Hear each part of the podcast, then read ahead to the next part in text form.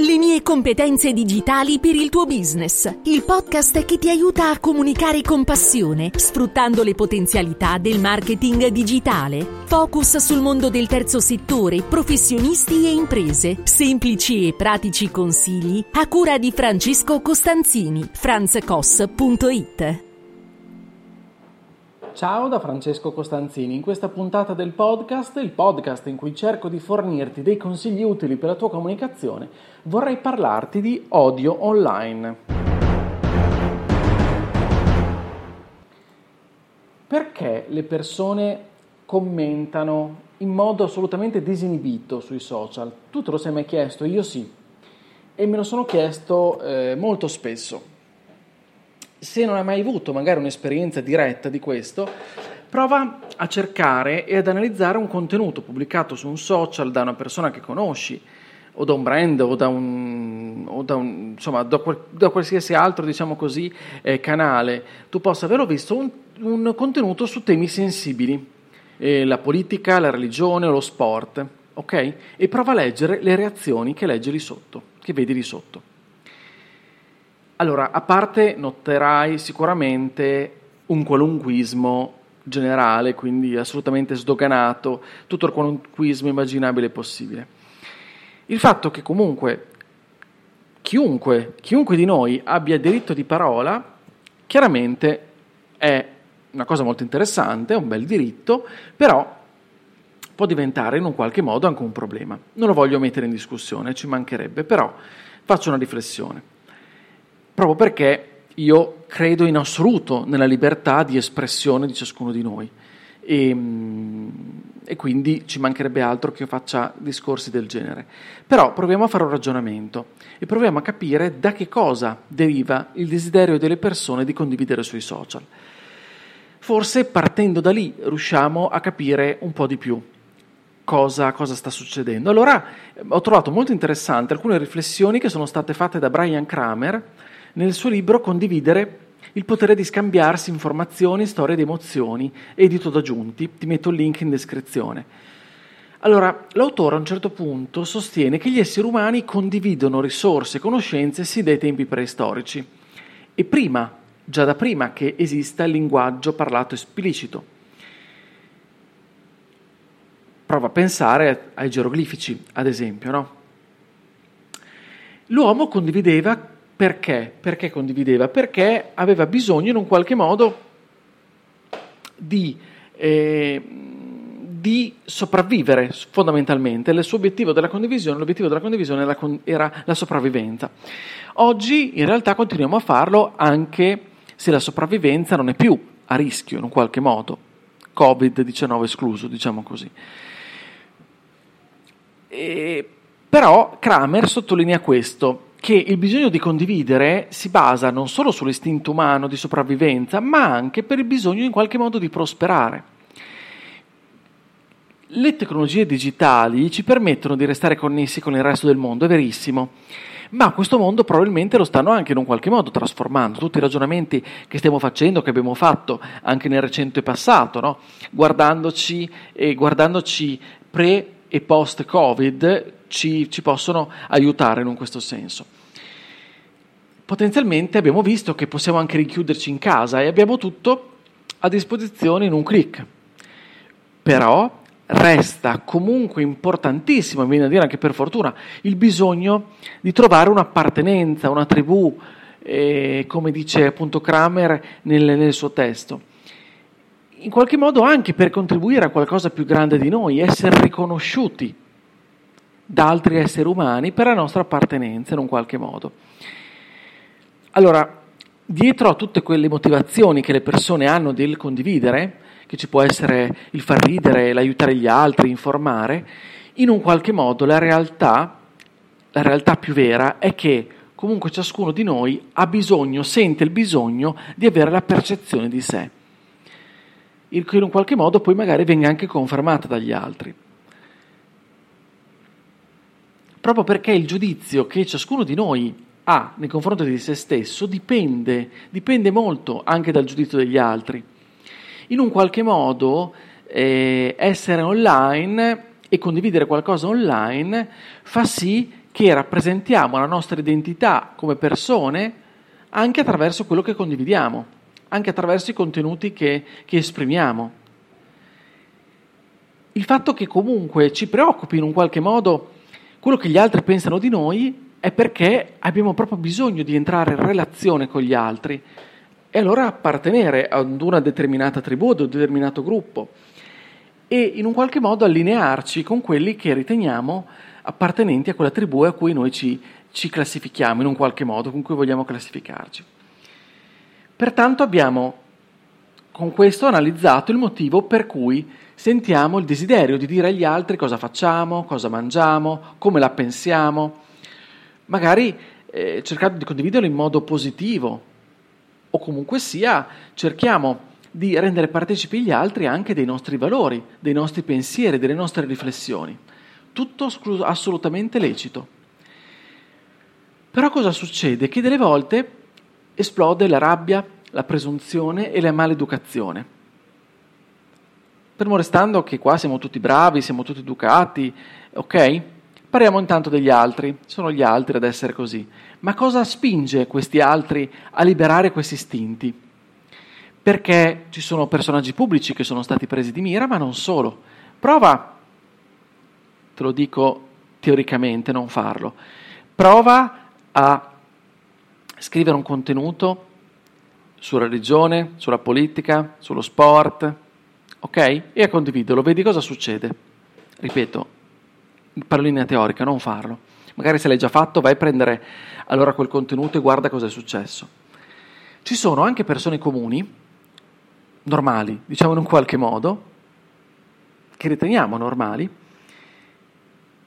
che eh, in un qualche modo magari hanno, eh, hanno l'abitudine di esporsi su un argomento, su un argomento magari un po' sensibile e cosa succede? Che vengono ricom- ricoperti immediatamente di commenti.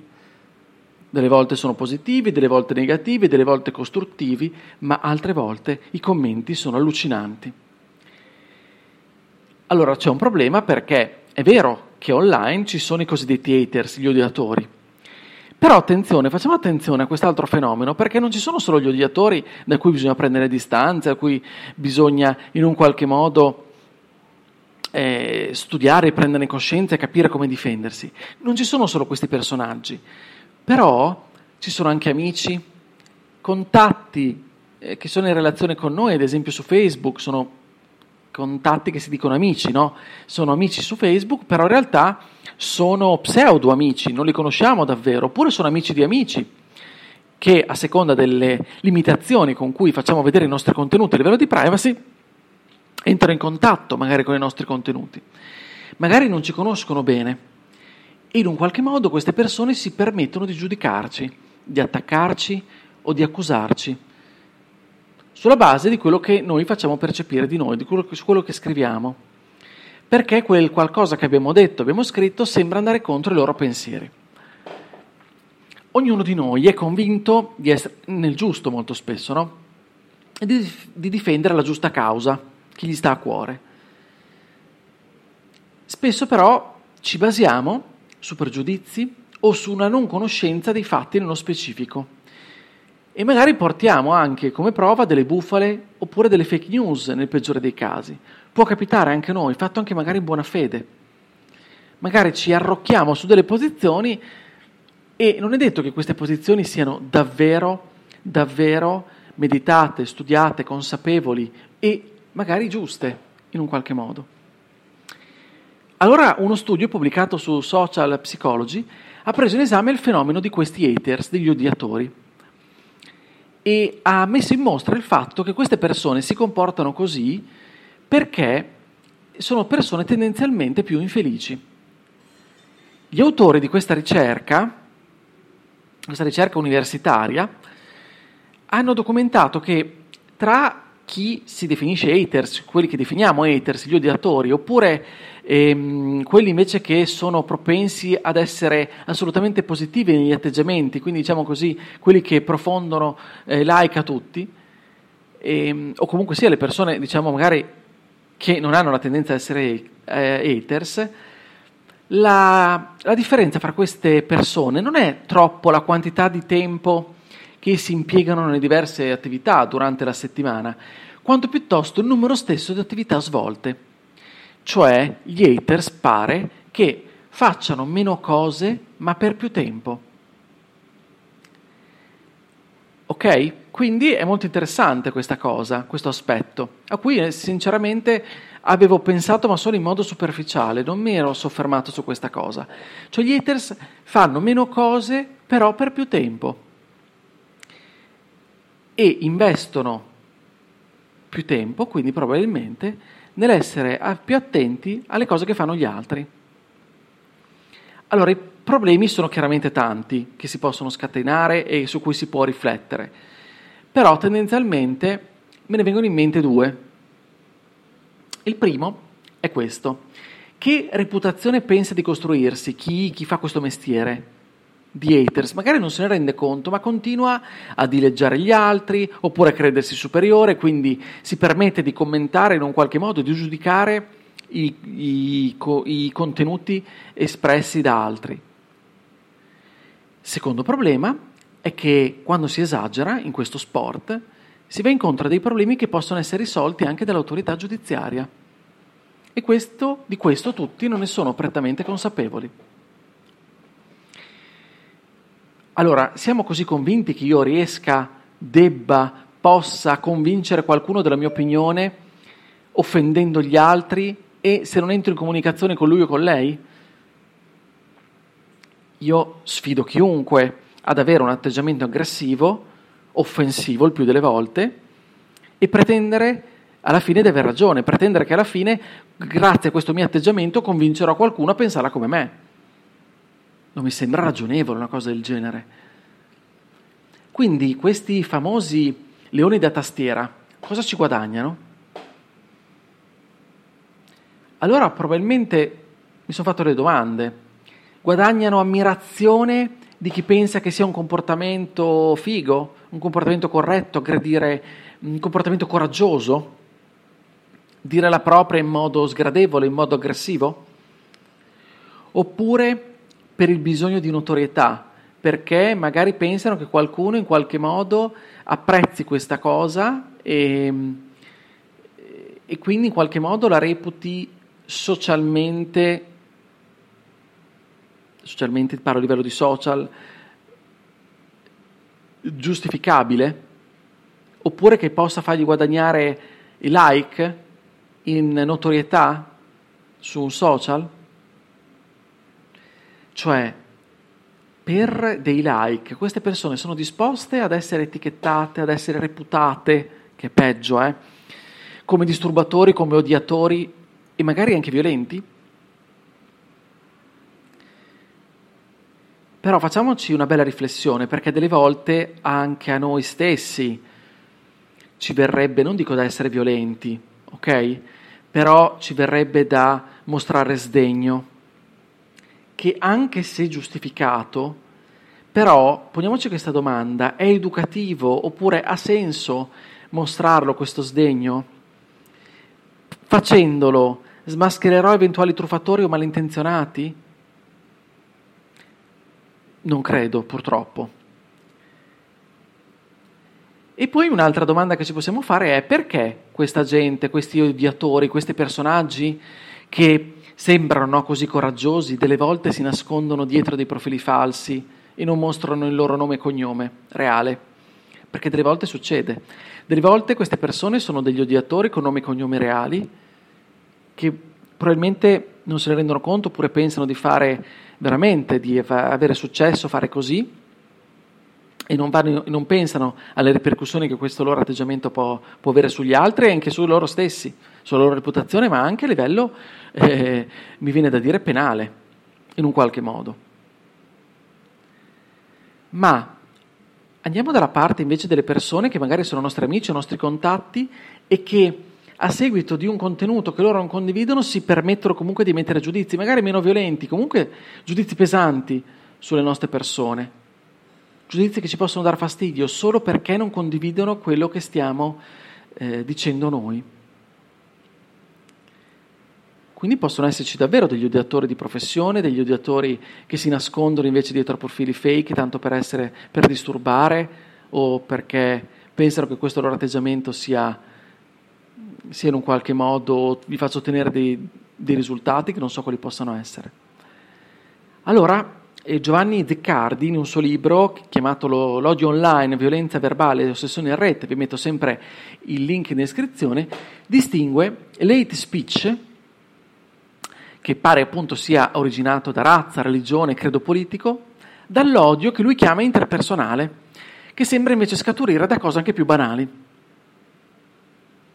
Il tratto comune però che ne viene fuori è comunque una veemenza dell'insulto, che delle volte si autoalimenta conversando e delle volte si trascina con l'effetto gregge, quindi portando dietro di sé altre persone, diciamo così, della propria opinione, che continuano a mostrarsi insofferenti. Allora, quello che sfugge molto spesso a chi si comporta in questo modo eh, è il fatto che dietro allo scritto, dietro a ciò che loro stanno commenta- commentando con tanta veemenza, ci sia un'altra persona, una persona reale. Non c'è uno schermo, non c'è una tastiera.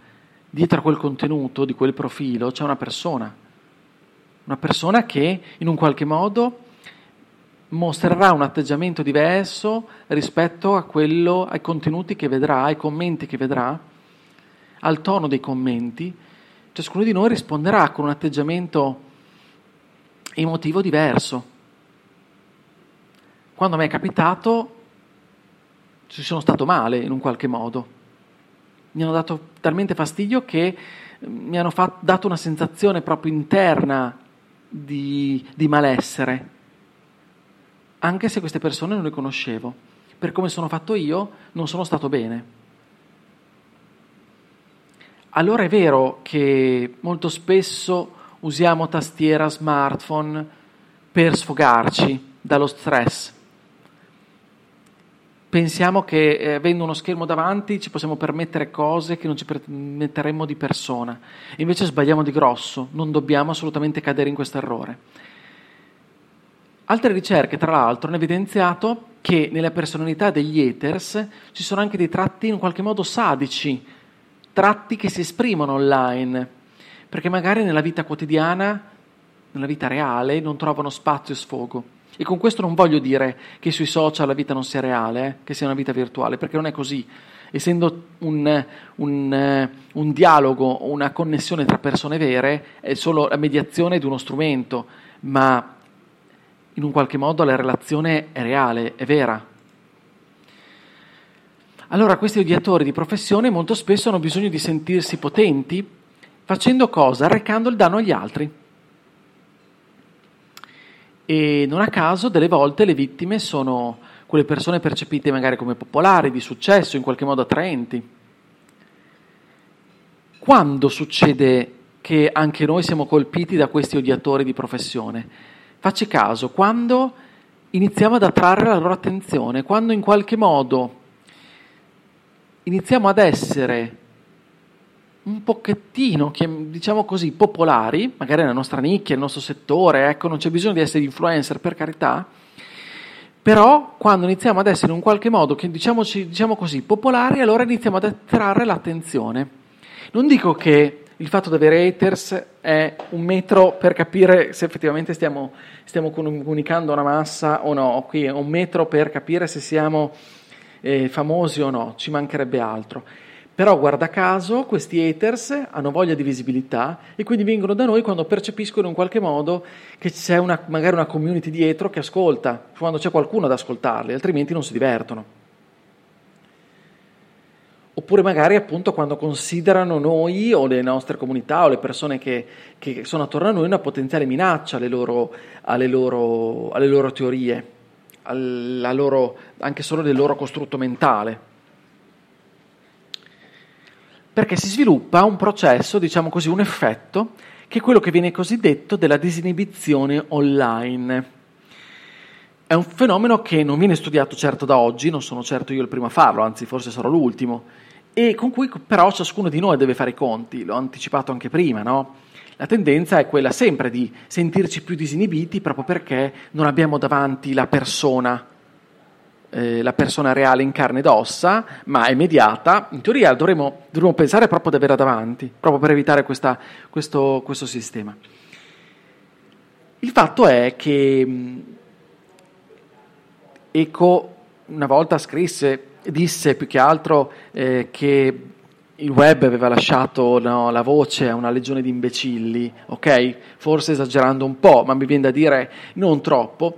Però cosa succede? Che il fatto che tutti potenzialmente, tutti noi, abbiamo la potenzialità della comunicazione nel nostro dito, nella nostra mano, tutti noi possiamo in un qualche modo, per questa sorta di democraticità del web, in un qualche modo dire qualcosa sempre e comunque e sentirci in un qualche modo autorevoli nel farlo su qualsiasi tema, su qualsiasi argomento.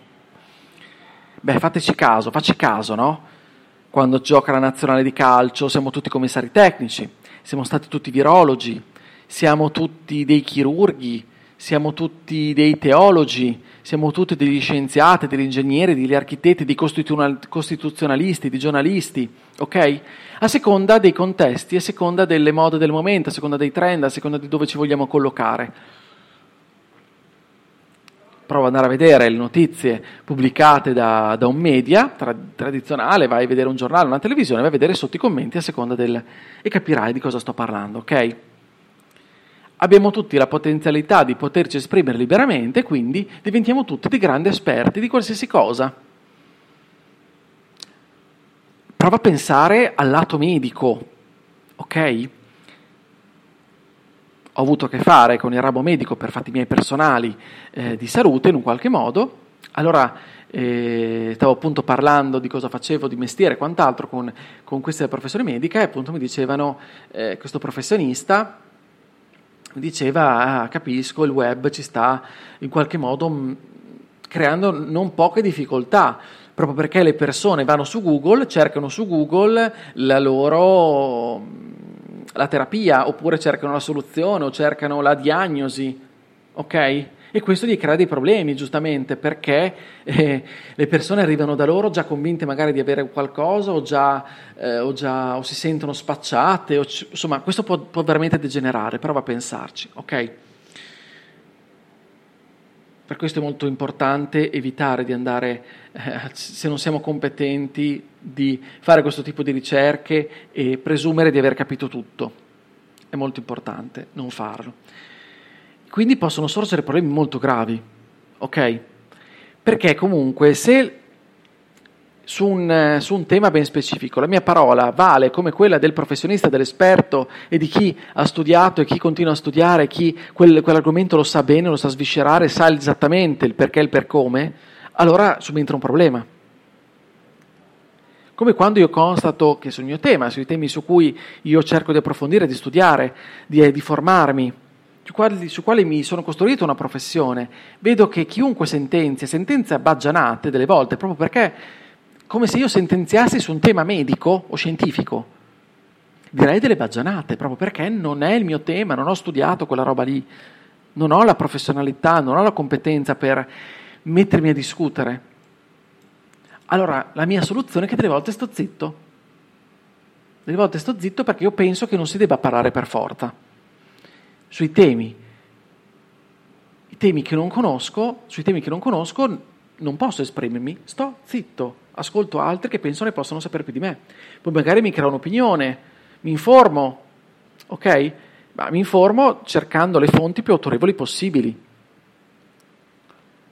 Quindi non sto a commentare il tema del, di un virologo che ha studiato perché penso la mia percezione è diversa, allora gli dico no, guarda, tu non capisci niente, sei sei tizio oppure lo insulto. Perché magari prendo una posizione che non mi piace, non, non vorrei che fosse quello o quant'altro. Non lo faccio perché so, non solo per educazione, ma perché so che direi una baggianata che non è confutata da uno studio che ci può essere dietro. Allora, quali soluzioni, quali buone pratiche? Beh, io alcune te le suggerisco, proprio perché la tentazione, come ti ho detto anche prima, è forte, anche da parte mia, e anche da parte mia, quindi cerco di frenarmi tante volte. Allora, la prima cosa è pensare all'importanza che riveste la nostra reputazione. La mia reputazione passa da quello che faccio anche online. La mia reputazione professionale e personale. Pertanto devo fare molta, molta, molta attenzione a quel che scrivo, a quel che dico e a come mi espongo. Poi se incontro sul mio contenuto, su contenuti di altro, degli odiatori, delle persone in cerca di visibilità, evitiamo di cadere nel tranello della risposta violenta anche solo verbale. Se ci attaccano, pensiamoci molto prima di rispondere, non facciamolo a caldo, con la rabbia che abbiamo nel corpo, ok, con l'adrenalina e quant'altro, cerchiamo di essere, di ragionare invece di superarli nel ragionamento, di essere legati comunque all'educazione. Se necessario, perché queste persone vanno oltre, si, si bloccano, si segnalano autorità competenti, eccetera, eccetera. Ma se non c'è nulla da, diciamo così, la persona è solo sgradevole e non, non ci sono gli estremi per agire di conseguenza in modo più estremo, cerchiamo di essere noi di rispondere con la massima diplomazia, la massima educazione possibile e immaginabile, chiudendo eh, la discussione, cercando di chiuderla in qualche modo, ok? Però nel modo più educato, in modo tale che le persone altre ci giudichino in base a quello che abbiamo scritto anche, che vedano la risposta all'ignoranza qual è stata la nostra risposta. Non siamo caduti nel tranello, non ci siamo lasciati in un qualche modo condizionare, ma abbiamo risposto in modo da essere superiori. Evitiamo la visibilità a tutti i costi, soprattutto su temi su quali non dobbiamo andare a parare o che non sono i nostri, per, anche solo per rendersi più visibili. Dicevo prima, no? Gli hater si palesano quando siamo un pochino più visibili, magari su certe, su certe tematiche. Allora non cerchiamo la visibilità a tutti i costi, non cerchiamo appunto di avere haters a tutti i costi perché siamo visibili. Ok? È molto vero che un contenuto più è commentato, più gli algoritmi dei social network lo rendono visibile. Ma non per questo cerchiamo le controversie, cerchiamo di attirare l'attenzione degli haters. Mi raccomando, faremo un errore grossissimo proprio perché ehm, avremo poi dei grossi problemi a gestire il tutto. Limitiamoci quando diamo dei pareri, dei pareri onesti sulle cose che sappiamo, sui, sui temi appunto sui quali possiamo avere in qualche modo competenza, sui quali abbiamo approfondito. Altrimenti non è obbligatorio dire la nostra sempre comunque perché molto spesso non è richiesta la nostra opinione. Poi verifichiamo le notizie prima di diffonderle, o prima di presumerle vere, prima di portarle come, eh, come prova oppure per confutare nostro, la nostra opinione, nostro, la nostra risposta in merito a quel, a quel tema. Okay? Se noi siamo convinti di una cosa e portiamo a, per confutare la nostra idea una notizia falsa, una fake news, non ci facciamo una bella figura. Allora, per me la libertà d'opinione è un diritto assolutamente inalienabile, qui non, non prescindo, però e siccome tutti noi abbiamo nelle nostre mani, nelle nostre dita, in un qualche modo, il potere di farla diventare un'arma tagliente, affiliatissima e pericolosa, qualche volta mortale, mi viene da dire, stiamoci tanto attenti. Allora è importante guardarsi intorno, cercare di capire cosa fanno gli altri, cercare di capire eh, che noi non siamo esenti da tutti questi problemi, proprio perché viene fuori la nostra umanità. La nostra umanità, eh, quando ci vengono a stuzzicare su temi che per noi sono sensibili, etici oppure che ci danno profondamente fastidio, rischiamo tutti di entrare in questi giochi. Non, non siamo nessuno esente da ciò, allora facciamo attenzione. Nel mondo del business, dell'online, ehm, Facciamo, guardiamo anche come certe aziende hanno risposto a questi fenomeni, come anche le campagne che sono state fatte. Ci sono, tra l'altro, ehm, alcune, alcune, associazioni, alcuni gruppi capitanati da, da, da equip di avvocati che stanno lavorando tantissimo su queste tematiche. Guardatene in giro, ce ne sono tante e proprio perché a queste associazioni ci si può anche rivolgere eventualmente e segnalare i casi più controversi, che riteniamo magari che possono in qualche modo metterci in difficoltà o che ci hanno messo in difficoltà e capire anche da loro come poter fare, come poter agire di conseguenza. Vedere delle volte anche capire se ci sono gli estremi per agire poi in altre sedi. ok? Non tutto è lecito online, non perché siamo online tutto è lecito, assolutamente questo concetto dobbiamo smentirlo e dobbiamo aiutare anche le giovani generazioni a capirlo. Bene, io ti ringrazio di avermi ascoltato in questa puntata che è eh, un po' più lunga magari del solito, ma mh, su cui eh, è un tema che mi sta molto a cuore. Io spero di averti trasmesso in un qualche modo quello che sento, quello che provo e quello che provo a fare tutti i giorni. Io ti ringrazio quindi di questo ascolto, se questa puntata ti è piaciuta condividila, condividila con altri, iscriviti se vuoi anche al mio al canale podcast di questo podcast perché siamo oltre la novantesima puntata e quindi se non vuoi perdertene altre oppure se vuoi tornare indietro, ascoltare gli altri episodi mi farà molto piacere sulla piattaforma che tu preferisci. Io ti aspetto anche sulla mia casa che è il mio sito franzcos.it Troverai lì riferimenti e contenuti che possono esserti di aiuto e possono esserti utili. Puoi scrivermi anche su Telegram, mandarmi i tuoi commenti, tue, i tuoi consigli, i tuoi suggerimenti, le tue domande, mi farà molto piacere rispondere. Su Telegram mi trovi, sono Franz Koss e quindi cercami, mandami un vocale oppure scrivermi, scrivimi, mi farà davvero, davvero piacere risponderti. Bene, io ti ringrazio, ti auguro come sempre una buona comunicazione e ci sentiamo con una nuova puntata del podcast la prossima settimana. Ciao da Francesco.